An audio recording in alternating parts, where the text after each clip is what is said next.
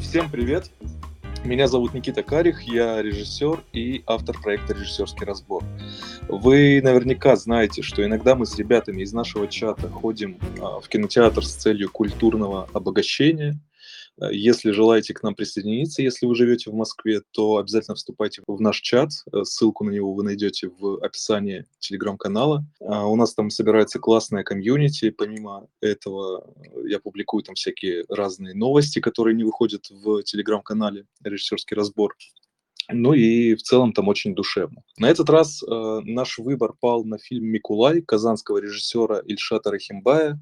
Э, Ильшат уже был у нас в гостях. Мы с ним, э, Вовой Мункуевым, а также Вовой Тарасовым общались на тему того, как ребята умудряются снимать э, настоящее кино в своих родных регионах. Этот диалог э, вы также можете послушать на любой удобной вам платформе. Он состоялся уже полтора года назад. И те самые полтора года назад Ильшат э, с большим воодушевлением рассказывал нам о том, как проходили съемки его э, дебютной картины, с какими трудностями он там сталкивался, он и его команда, да, э, как ему удалось позвать в Казань на съемки фильма федеральных и всем известных актеров. И вот э, прошло эти самые полтора года, и фильм «Микулай» наконец увидел свет. Я не мог не позвать к нам в гости его генерального продюсера и режиссера, чтобы не обсудить с ним фильм с точки зрения режиссуры в первую очередь и, конечно, с точки зрения продюсирования в том числе. А сразу отмечу, что в нашем разборе будет много спойлеров, поэтому я надеюсь, что вы уже посмотрели фильм, и у нас э, получится конструктивный с вами диалог. Эльшат, приветствую тебя. Привет, привет всем. Спасибо, что вышли на связь, потому что сейчас как раз у нас, наверное, важный этап, э, финальный этап, да, где нужно поставить и точку и сделать вот этот тот самый финальный удар, сделать, ну, достойный прокат, а пока вот э, идет как идет, но для нас важно, важна сейчас такая, наверное, сарафанная поддержка, потому что как не имея там больших бюджетов на маркетинг, мы там делаем все, что в наших силах, вот поэтому с радостью пообщаюсь. Да, слушай, мне вот э, тоже было важно купить твой фильм, потому что этот кейс меня заинтересовал в том числе э, с точки зрения того, что фильм полностью снят в Казани, и э, сей факт ободряет и вселяет уверенность в том, что и в регионах, наконец, у ребят появляется возможность снимать не просто какое-то локальное кино, но и более масштабное, с прокатом по всей стране. Ильшат, давай начнем с небольшой предыстории для начала. Расскажи, пожалуйста, прям вот вкратце, насколько это возможно, как так получилось, получилось, что ты решил снимать этот фильм? Откуда взялось а, у тебя финансирование? Как проходили съемки и постпродакшн? Uh, так, если вкратце, то мне uh, автор первоисточника, то есть пьесы, прислал uh, эту пьесу uh, прочитать, пригласил меня его реализовать в качестве там режиссера. Uh, я прочитал, мне материал очень понравился. Сначала я должен был быть просто режиссером, но потом у нас откинулся первый продюсер, потом актер, который хотел сыграть. Этот фильм должен был быть на татарском, на таком татарстанском уровне, наверное, местном, да. Потом, после того, как все вот так вот сложилось, автор пьесы сказал, что я могу делать пьесу все, что хочу, с этого момента, как мне дали карт-бланк, там, я, я знал, что или мы реализовываем, будем реализовывать этот вот на данном уровне, или, не будем, или я не буду реализовывать его вообще. И потом вот появление Тимура Бекмамбетова, да, когда, когда он жил в Казани в качестве художественного руководителя, который нам предложил как бы сделать из этого формата это триллер психологический, потому что до этого была все-таки монодрама больше. Вот такие шаги, которые, во-первых, показывали, что проект э, и вообще все, что связано с ним, идет ну, по какой-то божьей воле, так сказать, а мы тут подключились в качестве так, проводников. Это продолжалось с самого начала и вот до самого конца, и э, деньги да, были проблемы с деньгами, если мы говорить про деньги. У нас сначала был инвестор, который должен был поддержать картину. Мы подавались на Минкульт, в Минкульте нас повернули обратно. И очень надеялись, что у нас будут инвесторские деньги, но за две недели до съемок мы поняли, что этих денег у нас не будет. И вот э, костюмы уже были сшиты, декорации построены. Мы, наверное, пару лямов уже своих потратили, там уже куплены билеты там актерам, Рукову. И там был точный момент, когда можно было дать назад или дать по стопам, потому что никаких гарантий, э, что кто-то поддержит наш фильм или кто-то опасно даст нам деньги, конечно, не было. Никаких договоренностей, ни договоров, никто не сказал, что да, точно будет. Из дат точно это были 2 миллиона минкультовских Татарстана, да, и все. Вот 2 миллиона, которые мы должны были вернуть там, у кого их одолжили по факту. Но почему-то мы вместо того, чтобы тормознуть еще больше нажать на газ, еще круче актеров пригласили, которые заранее были там еще дороже, взяли аппаратуру. В общем, подумали, что раз все равно нет денег, давай-ка мы типа сыграем в карт-бланш, поставим все вообще, все ставки на эту картину. И вот как показала практика, как показали последующие два года, наверное, не прогадали. Э, я очень надеюсь, не прогадали. Почему надеюсь? Потому что для меня очень важен диалог со зрителем сейчас. То этот фильм, изначально, да, возможно, там нотки того, что я хочу высказаться как режиссер, если совсем вначале это была совсем авторская картина, где такой гениальный режиссер, там участвую во всех фестивалях, потом уже Тим меня чутка на землю приспустил, что как бы, если нет диалога со зрителем, это все уйдет.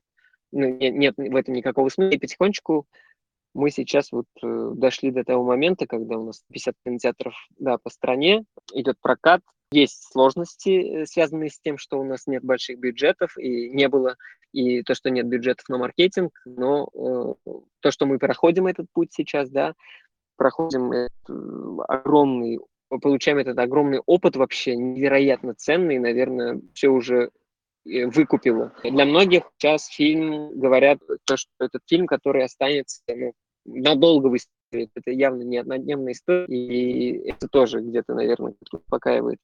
Вот. А потом деньги не договорили, по-моему. После фильма мы досняли без денег на свои деньги, э, на на родственников, там свои э, деньги сценаристов там были вложены мы вытащили э, съемочную период, по, по факту остались перед всеми в долгах, в том числе перед актерами которые уже в течение там, последующих шести месяцев расплачивались, находили деньги. У меня был материал, который я показывал, доказывал, что этот фильм нам нужен, что его нужно доделать, и что нам нужно расплатиться с людьми. В итоге я все долги практически закрыл, и у меня остались там перед родственниками, перед родителями, перед сценаристами и перед исполнительным продюсером. И еще перед несколькими продюсерами еще остались, которые, в принципе, готовы ждать, поэтому они тоже верят в этот проект так же, как и я. Слушай, я вот много где слышал, э, ну, в том числе от тебя, что в какой-то момент э, в проекте появился Тимур Бекмамбетов. Э, можешь, пожалуйста, рассказать чуть подробнее о том, как произошла вообще ваша встреча и как он стал твоим творческим консультантом, что ли, да? Ну, художественный руководитель, да, если совсем официально переводить, то это художественный руководитель, но роли его было меньше, потому что он как наставник от самого начала до самого конца нас не вел, как бывает, например, у Сакурова, когда он является художественным руководителем. Он жил в Казани, взял Наталью Фишман, которая являлась помощником президента у нас в Татарстане э, в то время. И я работал с ней, мы делали проекты, связанные по облагораживанию там, Татарстана, делали ролики и дружились на этой теме. И когда Минкульт начался, там, резк, да, и там, ну, художественный руководитель, мы поняли, что, ну, нужно просто Наталье спрашивать, не согласится ли идти случайно, то есть, понятно, никаких занятий не было, это просто был э, крик, а типа авось. И с Натальей прям в таких классных отношениях мы не были, естественно, тот, на тот момент еще.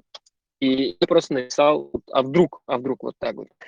Э, ну, такая храбрость некая. Мы отправили синопсис, и он прочитал, и сразу он, да, готов, согласен, записал там видео, обращение там для Минкультовского конкурса.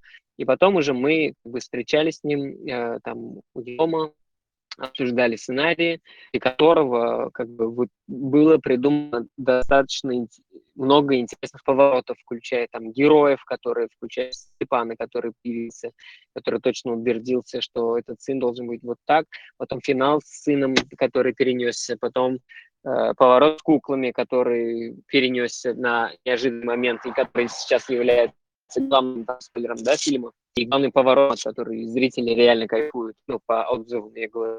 В, в таком э, ключе он самый главный, что он перевел жанр, потому что до Тимура это была драма, монодрама, где герой один изначально с куклами рассказывал про все, и потом потихонечку этот жанр переделался под психологический триллер. И сначала я бился, сопротивлялся, так как ну, для меня было сложно отказаться от предыдущего варианта, потому что там было уже, ну, достаточно много, оно был такой фестивальный, такой классный, там битлы играли в конце.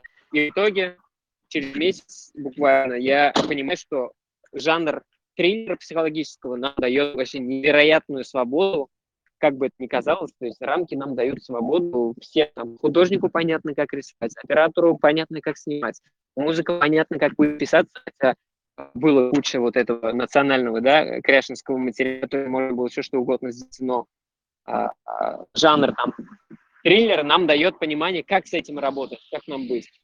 И в итоге вот, вот такой брод и такое участие Тимура, э, который вот сделал свой вклад. Слушай, а вот э, насколько фильм является экранизацией одноименной пьесы, и насколько да. сильно э, конечный результат, в частности сценарий, отличается от э, первоисточника? Я думаю, достаточно сильно. Э, на самом деле у зрителей и у кого кто видел фильм и кто захочет посмотреть, есть э, отличная возможность сравнить, потому что оно есть в просторах интернета. Эту пьесу мы можем даже выложить, наверное, там здесь, в телеграм-канале. Это будет интересно, типа, почитать, сравнить. Есть там много изменений, финал абсолютно другой, герои другие. Герои, в принципе, оживились, потому что в пьесе все герои — это всего лишь воспоминания, а здесь они взяли роль сына, вообще нет. Ну, то есть главного героя Ивана Добронравова вообще не существует. Ну, так, колоссальные изменения произошли. Все темы, основные идеи, которые есть в пьесе, они остались базово, но э, формат аудиовизуальный, там формат кино нам дал возможность еще круче эти идеи акцентировать и добавить кучу новых идей, кучу новых слоев. А в пьесе это не очень возможно. Давай тогда начнем разбираться в контексте. Мне интересно узнать, э, во-первых, мы знаем, что события разворачиваются именно в деревне Кришенов. Кришенов.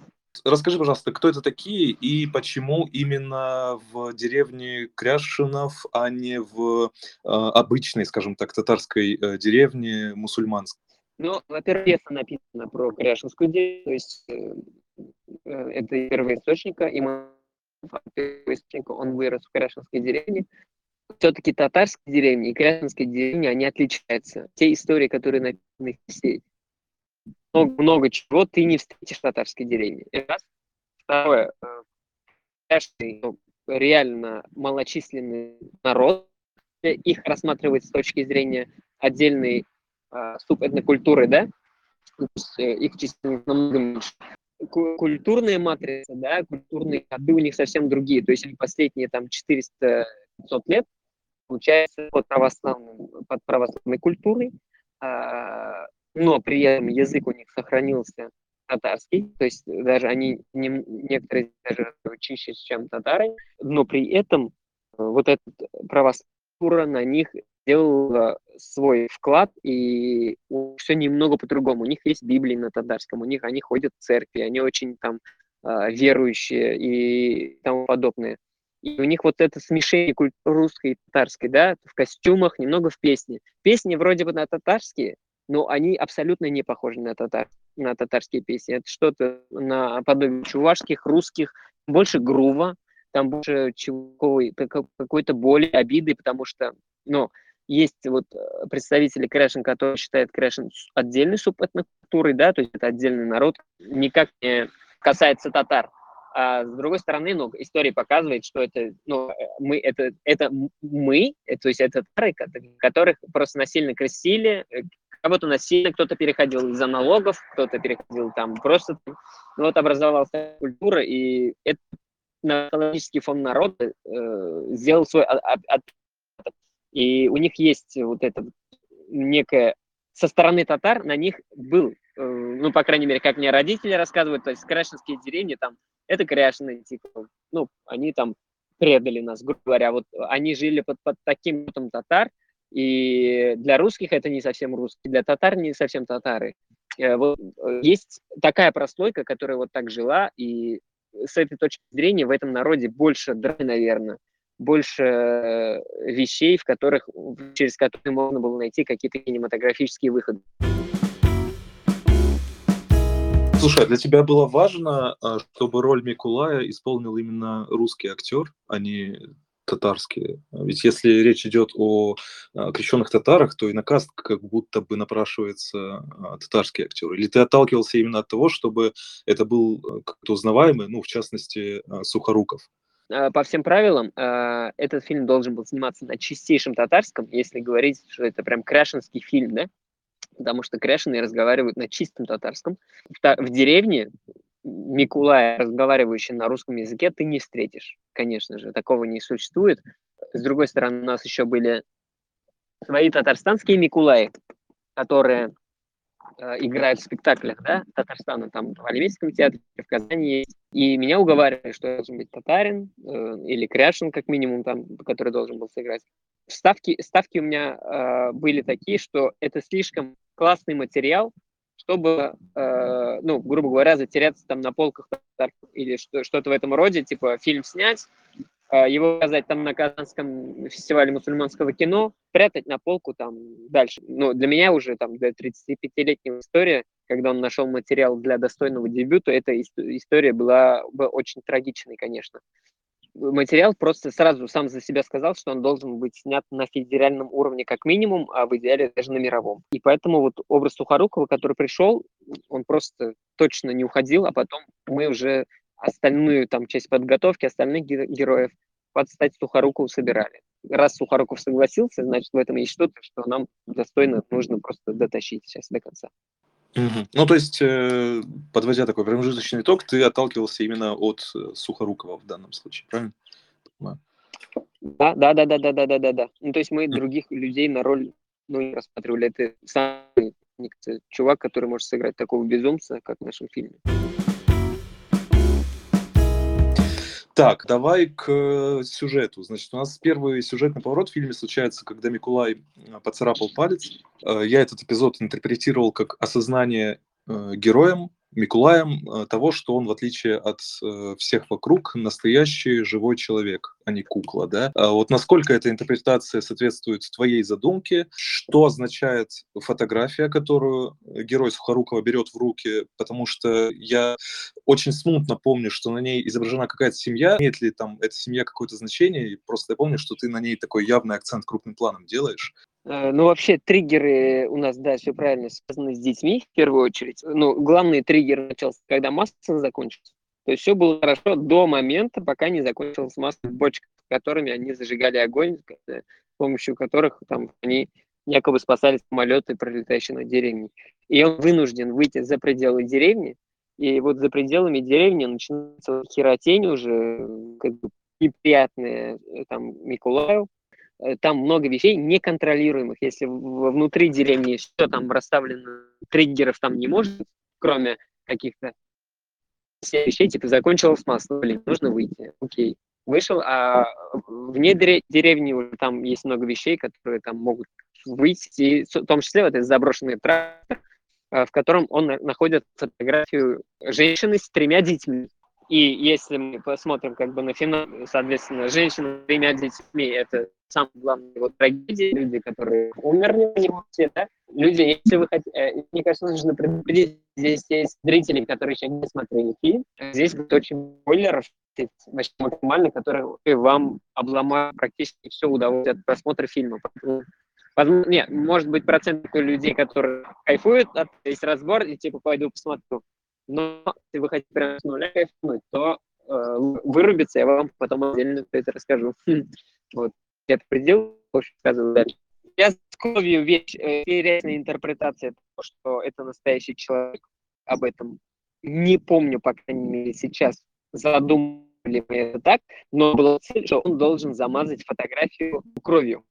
Ну, то есть вот эта жена, женщина с детьми, замазанной кровью триггер смерть, как бы, и все, у него началось вот это вот э, как-то воспоминание о прошлом впервые за, за последние 10 лет, потому что все куклы жили как бы, а все это время все было нормально, и жена беременна уже 16 месяцев, похер, как бы, да, и как бы, он живет там в каком-то диком нелогичном мире, но при этом все нормально, еще держится. Ну вот эта фотография, она стала, да, э, началом воспоминаний о смерти жены и смерти детей, хотя он сразу не понял, что произошло, но мозг уже начал потихонечку вспоминать. И вследствие этого появляется сын, который начинает этот процесс уже реализовывать потом в жизнь.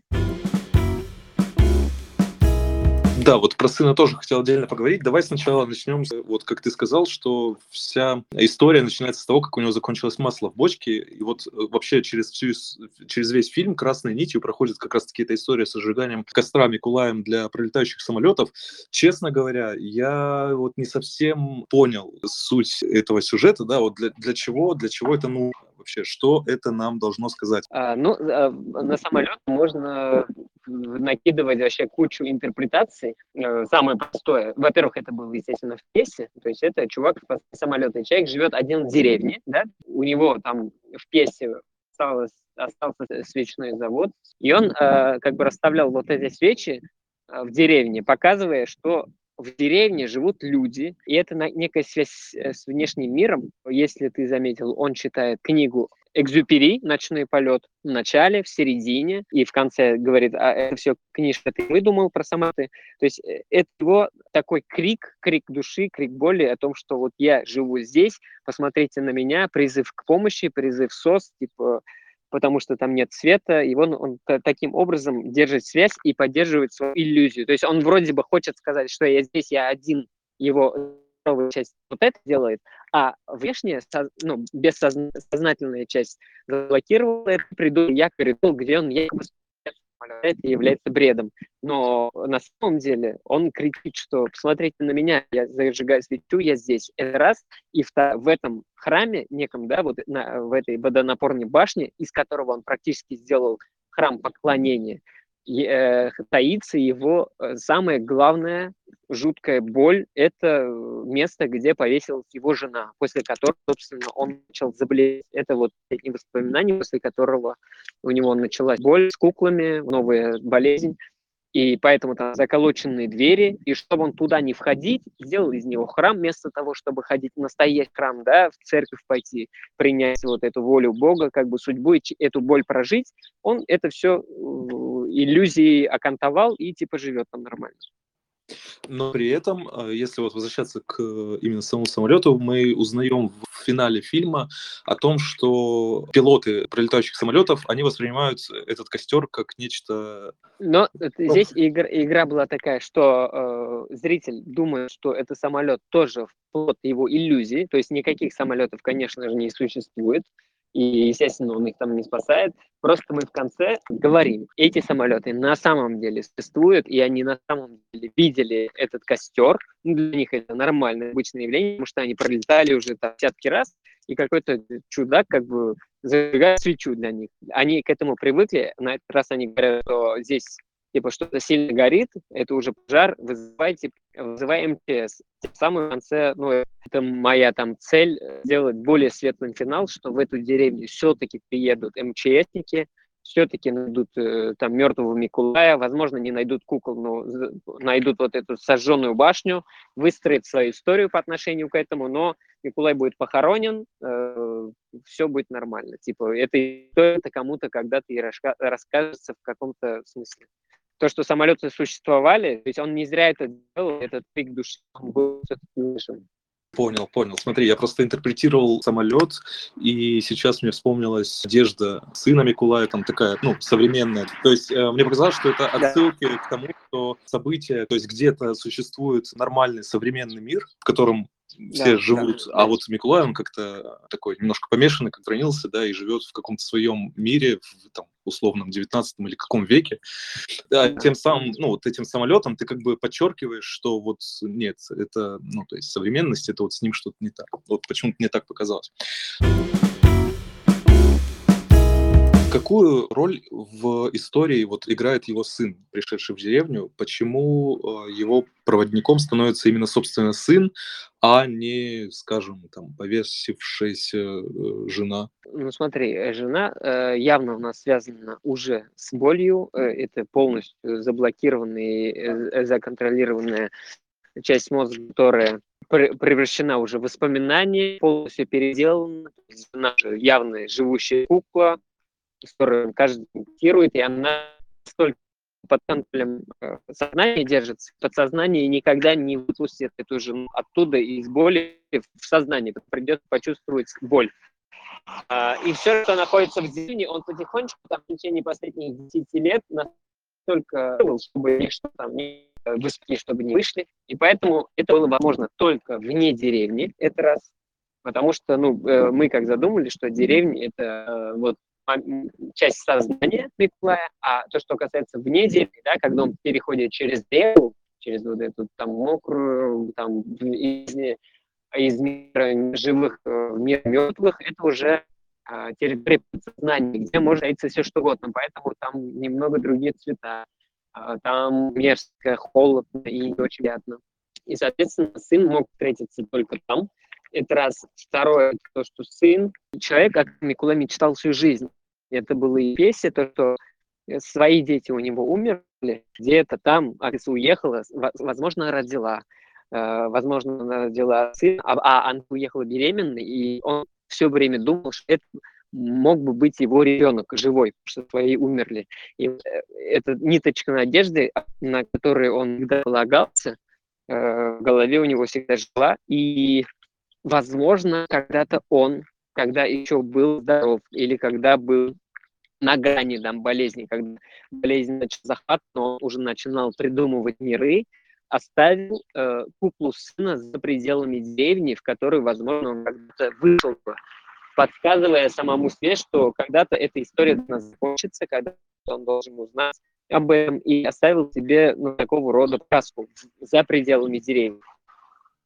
Есть такая интерпретация. То есть как интерпретируют э, другие люди, тоже имеют право. И там из них никогда не существовало, это могли быть просто там палки или еще что-то. И сын является просто э, той здоровой частью мозга, ну, который он сделал когда-то. И вот этот здоровый часть мозга э, приходит после триггер и начинает охватывать остальные. Поэтому там э, жена не рада, жители деревни не рады этому сыну, потому что, ну, типа, это чужак, да, вне, во внешнем мире, а в мире, но это вот э, как бы чувак, который сейчас должен будет вытащить всю эту боль, все эти страдания, через которые придется пройти э, главному герою. Слушай, кстати, а как появилась вот эта идея с куклами? Она описана была еще в первоисточнике или это твоя придумка? Просто я знаю, что а, есть какая-то похожая деревня в Японии, если не ошибаюсь. Мы с ребятами как раз да, после да, просмотра да. обсуждали, где девушка живет, шьет там какие-то куклы и вот с ними как-то живет. А можешь чуть подробнее про сами вот куклы рассказать, как они появились? Нет, э, куклы, собственно, есть, э, куклы, собственно, есть самое главное первоисточника пьесы. Просто прикол в том, что куклы там появляются с самого начала, то есть Микулай ходит по деревне зрителю, ну, то есть там на сцене, да, рассказывает про кукол и связанные с ними воспоминания. Типа, это кукла моей мамы, это кукла моего отца, вот э, он жил так-то. Это кукла там Анфисы, вот мы ходили там к ней в гости. И, то есть э, просто там нет таких кротов, но куклы в пьесе были. И просто он признается, что он понаделал кукол, он прекрасно понимает это и не взаимодействует, у него нет этой шизоидности, как бы по поводу там живых и мертвых. Там было намного проще. Куклы были там уже. Возвращаясь к истории с сыном. Если сын в итоге оказывается лишь куклой и, в принципе, таким же плодом воображения Кулая, зачем тогда нам нужна сцена в медпункте, где он берет в руки ножницы, где он не может выйти из двери, да, берет в руки ножницы и э, подносит их к собственному пальцу вот таким желанием отрезать палец, проверить, он сам настоящий или нет. Вообще, мы думали, что все герои, которые вот проживают, разговаривают там во время фильма, это Микулай, то есть э, это части Микулай. Микулай это сам делает, то есть он сам там себя запер, сам зашел, сам это увидел, и потом обратно переходит на своего героя. То есть он сам собой играет в куклы, грубо говоря, и э, то, что в Минпункте там Степан отдельно вот так жил, это не он, не он отдельно, а это Микулай там зашел как бы и начал увидел все глазами здоровыми, что он тут наделал, потому что он же забыл эту мастерскую уже, грубо говоря. То есть он же не знает, что это такое. Начал, типа, усмехаться, там, э, пробовать отрезать себе палец. То есть у нас было вот так. Но там была сложная грань, да, как бы вот эта запутанная история, которая иногда нет начала и конца, но э, какую-то такую суровую логику мы старались выдерживать.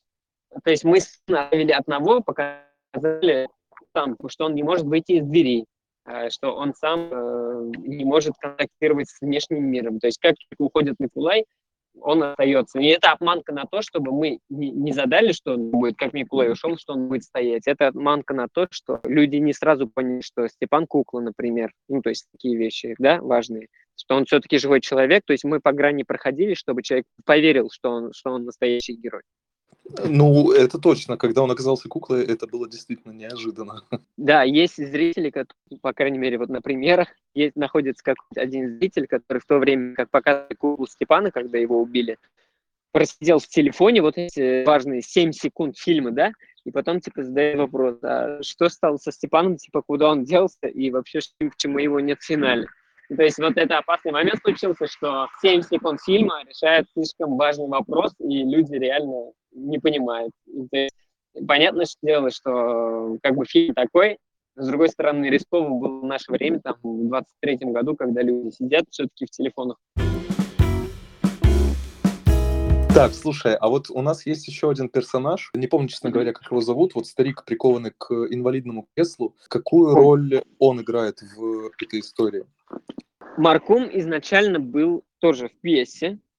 Он, по сути, хранитель э, самой важной части информации, э, который показывает, что вина Микулая, из которой это случилось, то, что он себя обвинял, то, что умерли дети, умерла, умерла из-за которой вся эта история оказалась вот, вот такой трагичной, Маркум – это хранитель информации о том, что это, это не имело смысла, потому что из-за него случились эти смерти, да, из-за него умерли дети, из-за Маркума, потому что случился инцест, и он не успел перед смертью сказать, что там э, Наштюк и Микулай родня, и их дети умерли не из-за Микулая, а из-за Маркума, и, потому что он перед свадьбой не успел сказать об этом. Мы его храним, поэтому он молчит, поэтому он не может разговаривать. Это раз, а, если бы он говорил, как бы он раньше это рассказал бы, но так как Николай не был готов эту боль э, принять, принять сразу информацию, он сделал куклу Маркому такой не говорящий, потому что он не договорил в тот раз и должен был сказать что-то важное, которого, возможно, история это вообще не случилась бы, но пришлось бы вот эту боль как бы принять. Другой момент – то, что мы там туда закладывали, это язык, да, что он разговаривает в конце на татарском, когда он заговорил. И это такое альтер-эго тоже Микулая, такое, я помню, что, что, что это человек очень любящий жизнь, да, лю, жил там до 140, курит, пьет там, трахается со всеми подряд. Это такой, типа, бойцовский клуб, который тоже прикован к этому, а, при, прикован к инвалидному креслу, не разговаривает, связан, и в каком роде. То есть, э, в эту сторону была тема. Я разговаривал на татарском в конце, рассказываем, что это вот язык 40-летний, да, ну, что-то древнее, что-то внутреннее, что-то, что-то из, э, из истории было э, прикольно, что ему не разрешалось разговаривать, и он вот вырывается, говорит на татарском там последнюю речь, и там превращается в куклу. Э, такого рода у него роли, но там еще есть несколько, про которых нужно, конечно, так вспоминать еще. Слушай, ну а правильно я понимаю, что в итоге оказывается, что этот самый Маркум э, оказывается тем самым человеком, э, которого не взяли когда-то на войну, и он вот ходил по деревенским там женщинам, да, и все вот дети, которые рождались у этих женщин, это типа его дети. Я помню, что там такая какая-то история была. Да, да, да, да, да. То есть тем, тема инцидента, она на этой, uh-huh. э, как бы, э, на этой теме держится достаточно распространенный в деревнях. То есть у меня, у, у моих даже дедов есть такие, такие темы, когда они возвращались, и одни там рождались дети, потому что ну, а других, других мужиков не было. И просто эта тема здесь стала, во-первых, ну, началом такой трагедии, во-вторых, показателем мы хотели еще тему задать, что не нужно вариться там в своем соку, то есть всегда нужно выбирать, есть такое правило, типа нужно выбирать невесту не соседей, а в идеале там соседней деревни. А, вот эта тема, она более, более там логично раскрыта в пьесе. Здесь просто в фильме, то есть не, хватит, не хватает там экранного времени и акцентов, чтобы это, это о всем рассказывать. Иначе это превратилось бы в историю только Маркума и Микулая, например. Здесь мы его берем как фон, как э, ну, необходимую информацию для рассказа истории, которую мы придумываем. Ой, слушай, а можешь рассказать про не вошедшие в фильм эпизоды какие-то?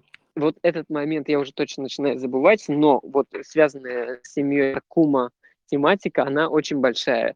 Там есть отдельная история о том, как отец Маркума, по-моему, поехал в город за, за, за дочкой навестить дочку. Не, не, не, то есть там какой-то этот очень интересный перформанс начался, что он не смог выйти в туалет, кто-то там ему показал туалет городской, он не понял, как садиться в унитаз, сидел посередине города, его поймали, потом он еле в деревню, поехал в деревню, то есть какие-то дикие истории, связанные с родней Марком, с э, тем, как я впервые увидел, как там жена, жена ой, мать Маркума, то есть вот эта бабушка там села в туалет, это был его сексуальный опыт, э, он думал, что сейчас туда придет Настя, а там пришла типа, вот эта тетя Полукай. В общем, какие-то такие дикие истории, потом этот дядя пошел на охоту, пристрелил лебедь, который нельзя было, э, в который нельзя было стрелять, типа они вот его съели, ты лебедь, и на них там пошла ему свою испортили, что-то с ними случилось. Это было, было озеро рядом с деревней, а, они в нем купались, все было хорошо. Однажды при, пришел ураган и унес полностью озеро вместе с рыбами, тритонами в один час, в одна часе просто озеро вот так унес, унес, унес, унес ветер, и после этого люди начали из деревни. Такая интересная была параллель. Озеро уехало, и люди уехали. А потом в конце фильма, как только Микулай умер, начинается дождь, а перед тем, как умереть, начинается дождь, и озеро возвращается обратно, там начинают падать миллионы лягушек, миллионы тритонов обратно на это озеро. То есть над всей деревней начинается вот этот град из лягушек. Я хотел очень это визуализировать, у нас не хватило Слушай, ну кино на самом деле это такое большое дело, которое можно очень и очень долго разбирать. Но, к сожалению, мы сегодня с тобой ограничены во времени, поэтому я, пожалуй, задам свой финальный э, вопрос и будем уже тогда переходить к вопросам от слушателей, если они у нас будут. Угу. Так что, если, если у кого-то есть вопросы, ребят, вы можете тянуть сразу руки, чтобы я знал, что вы хотите что-то спросить. Мой, собственно, финальный вопрос. Расскажи, пожалуйста, об отсылках, каких-то метафорах, архетипах, которые могут быть замечены в фильме. Если уж речь идет о кришенах, в фильме, может быть, какие-то отсылки к Библии присутствуют в том числе? Но э, если говорить прям, прям знаки-знаки, знаки-знаки, то это вот эти обереги, которые нарисованы на, во-первых, на самой башне, да, это главный оберег там с четырьмя сторонами света, и про Вселенную, и про свет с природой, с космосом, который на воротничке у Сухарова. Такие старорунические надписи на домах, в которых они живут, где там у Анфисы это больше природы, секс, там любви, где живет э, Настя там с Маркомом, это про там родовое, про там, детей, где живет семья, там что-то такое про семейные, про как. В общем, есть такие моменты. Потом у меня есть вопрос, если кто-то на него сможет ответить, я подарю свою машину. Есть там такой знак. Когда Степан хотел убежать из деревни, не мог убежать, пришел обратно домой, забежал, вытаскивает из машины там быстро все, что там есть, э, чтобы найти телефон, и вытаскивает один металлический э, предмет такой остренький. Э, вот, что это и для чего? Для чего он предназначался? Вот на этот вопрос кто-то сможет ответить? Блин, вспомнить бы, что там было. В общем, там есть э, такие интересные отсылочки, которые мы очень сильно завуалировали. Еще там есть момент, например, где в начале э, он, Миклай, делает обряд, чтобы боль прошла у жены, там, у беременной. Он ставит паука, и начинает его размазывать по животу. Вот этот момент он взят из, из одного этнографического документа, где конечно, изучает там 600 года, и у них был такой обряд, когда там лечили боль в животе, сначала делали что-то с ботинком, потом с лаптем, потом с метлой, и если все это не срабатывало, брали паука и размазывали по животу. Естественно, там кряшены этим сейчас не занимается, они сейчас это не знают, но в рамках вот трейлера э, такая деталь очень сильно зашла, и вот он там берет, размазывает там сначала паука, поет, э, приговаривает, и потом, как уходит из комнаты, мы видим, что он перешагивает через метлу, э, кожаный ботинок и через лапти. Ну, то есть, понятное дело, вряд ли кто-то, кто-то это считает, но это реально существующий обряд, который там был там в 17 веке у кряшен, например. Такие моментики там есть. Так, Юр, давай я тебе дам э, слово. Первый вопрос связан с а, тем, э, вот интересно поподробнее узнать, как ты работал с актерами, и в том числе с Сухоруковым, потому что, насколько я наслышан, он ну, не, не, не простой актер. И второй вопрос связан с прокатом, насколько есть вообще вероятность, что фильм окупится, ну или хотя бы там частично окупится.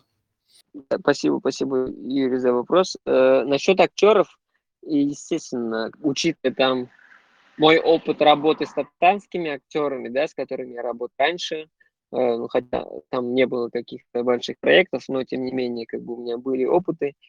Э, по сравнению с ними, как бы профессиональная э, работа с профессиональными актерами жут, жутко легка, жутко интересная, жутко вдохновляет, потому что, ну, этот профессионализм, когда они реально понимают, о чем история, о чем зеленая сцена, о чем сюжет, в чем вот их сейчас движение, и четко влавливают какие-то очень тонкие вещи касательно сцены. То есть, если я в голове как продюсер, как режиссер держу и музыку, и там камеру, и все остальное, свет, э, день, ночь, что здесь будет играть, что здесь будет творить, как все должно сейчас, атмосфера какая.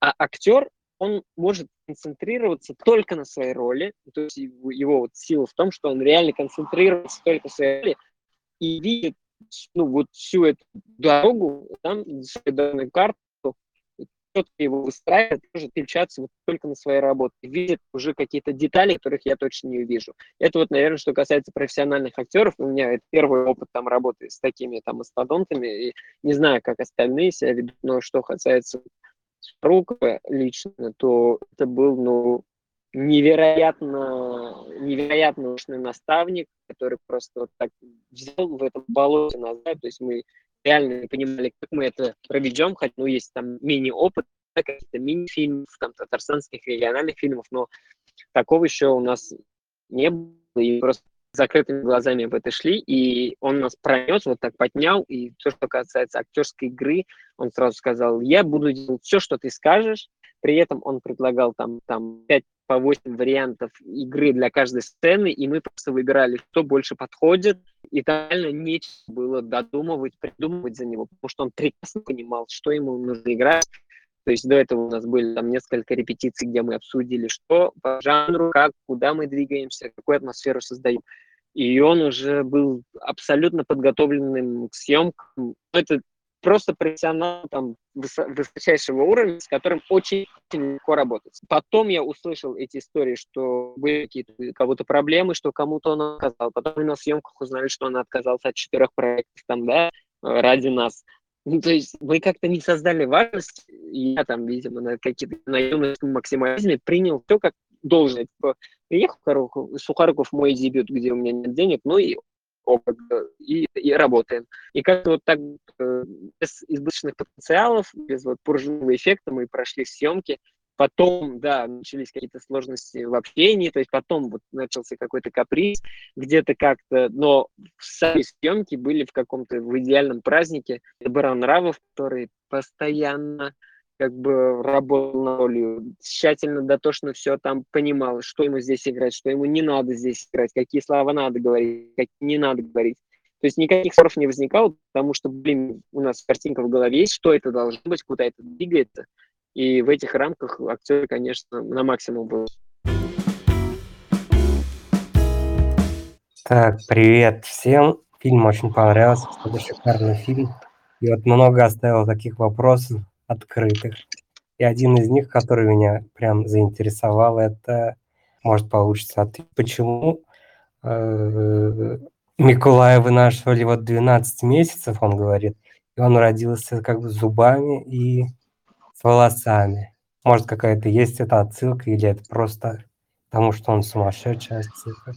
Вот, спасибо. Да, это было в первом источнике, то есть э, мы оставили, что это была крипи история, что он переношенный вроде, да, переношенный, но потом мама умирает, у него там природа, мама умерла при родах, потому что 12 месяцев был, он был большой, и там мама не выдержала, и он был с когтями, ногтями. Ну, и плюс это в жанр, конечно, клиповая история, то, что в жанр идеально подошло, потом мы а, сделали параллель, то, что его жена тоже на 16 месяц, то есть он взял историю своей мамы, перенес эту историю на свою жену и думает, что она тоже там на 16 месяце может быть, общем, как такие параллели нашли и его так оставить. Меня возник тоже такой вопрос э, коротенький. Какие вообще дальше у тебя планы? Во-первых, с фильмом, а во-вторых, вообще, может быть, уже какие-то предложения тебе начали там поступать из Москвы, от московских продюсеров? Слушай, вот предложений, предложений еще точно не поступало. Что касается предложений от московских продюсеров, как будто бы сейчас, после того, как я был у руля, ну, не знаю, насколько у меня получится просто э, работать приглашенным режиссером, хотя я понимаю, кайф свой, когда ты пришел, когда у тебя есть, когда все готово, когда просто придумываешь мир, пьешь кофе, такой весь классный, ты будешь, ну, мне кажется, это не совсем меня, несмотря на то, что я дичайший стресс как бы пережил, дичайший опыт сейчас пережил с Николаем, да, там, доведя его с самого начала, с самого конца, полностью как бы сам, да, вот этот, я, я как будто на это подсел, момент, как будто я на коне, будто я открыл новую какую-то планету, там, для себя, в первую очередь, да, для Татарстана. Не то чтобы охота повторить этот фокус, но я понял, что когда я у руля, я могу придумывать, проектировать мир таким, как он должен быть, и учитывая то, что ко мне сейчас это доверие как продюсеру абсолютно лояльно там появилось, да, то есть люди понимают, что если я возьму, то я нахрен взорву нахрен все просто, но, но доделаю и доделаю на уровне. Я, наверное, буду придумать новый проект. На самом деле у меня есть уже один проект, который мы там писали с декабря, сейчас он просто у, у сценариста э, ждет второго там драфт. Я думаю, буду реализовывать что-то более масштабное, возможно, не такое авторское, не такое сложное, потому что, ну вот, как сейчас покажет э, прокат, насколько мне нужно, например, оставаться у себя в голове, типа пытаться удивить себя, или все-таки больше на связь, ну, найти такую историю, где реально больше можно выйти на связь со зрителем. То есть я не говорю про то, что я хочу делать совсем там трешовое кино там под, э, под зрителя, нет. То есть есть темы, если я, не, я не возьму тему, которая меня интересует, я не, я не смогу его сделать, я не умею так.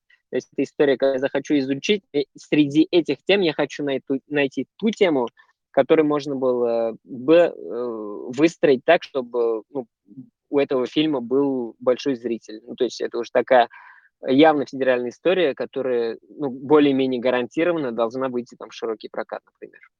Угу, угу. Да, слушайте, прям действительно большой путь с э, Миколаем прошел, и я уверен, что эта работа позволит тебе дальше в индустрии, обрести знакомство с продюсерами, продвигать в массы татарский кино. Я поздравляю тебя с премьерой, от всей души желаю творческих успехов и спасибо большое за уделенное время, за то, что присоединился к нашему сегодняшнему разбору. Если тебе есть что сказать напоследок, давай, мы тебя послушаем. Может, какие-то напутственные Спасибо. Да, спасибо. Спасибо большое всем, кто здесь был, кто сегодня слушал. Если кому-то важно там мои, мои пожелания, если здесь есть таковые, скажу, что ну, явно не, не нужно ничего бояться. По крайней мере, вот у меня так случилось. Я, наверное, отработал какую-то карму, э, прошел какую-то инициацию с фильмом. Это сто процентов я сейчас понимаю. Если быть точнее, это инициация взросления. То есть вот э, тот момент ответственности, который я должен был брать, да, тот момент храбрости, моменты храбрости, когда я ну, должен был быть храбрым и стать мужчиной. Вот этот фильм, я просто в него прыгнул, да, это было страшно, но инициацию прошел пусть 35, но вот я потихоньку становлюсь мужчиной, и, и это самое ценное в этом проекте. Поэтому если кто-то вот хочет пройти инициацию в мире инфантилов, да, в мире там детей, в которых мы живем, да, играющих, слабых, э, боящихся ответственности.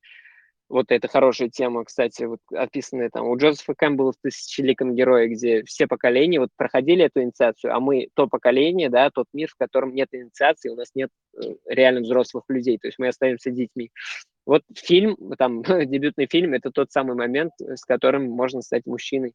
Это раз. Второе, я хотел бы попросить э, вас, если кто меня здесь слышит и кому понравился реально фильм, общение, поддержать нас в соцсетях и просто рассказать э, свои эмоции про фильм, потому что вот это сарафанное радио для нас, конечно, очень важно, чтобы ну, какой-то итог поставить сейчас в прокате, чтобы совсем лицом в грязь не ударить. Для нас это будет вообще огромная большая поддержка, буду очень благодарен и потом вас тоже поддержу с вашим дебютом Аллаберса. Отлично, отлично. Обязательно сделаем. Я сейчас пойду и сделаю а, постик в Инстаграм. Так, а, спасибо большое тебе, Ильшат, за уделенное время. На этом, собственно, у меня все. Я готов с тобой попрощаться. Спасибо. Пока-пока. Все, спасибо. Спасибо. Всем пока.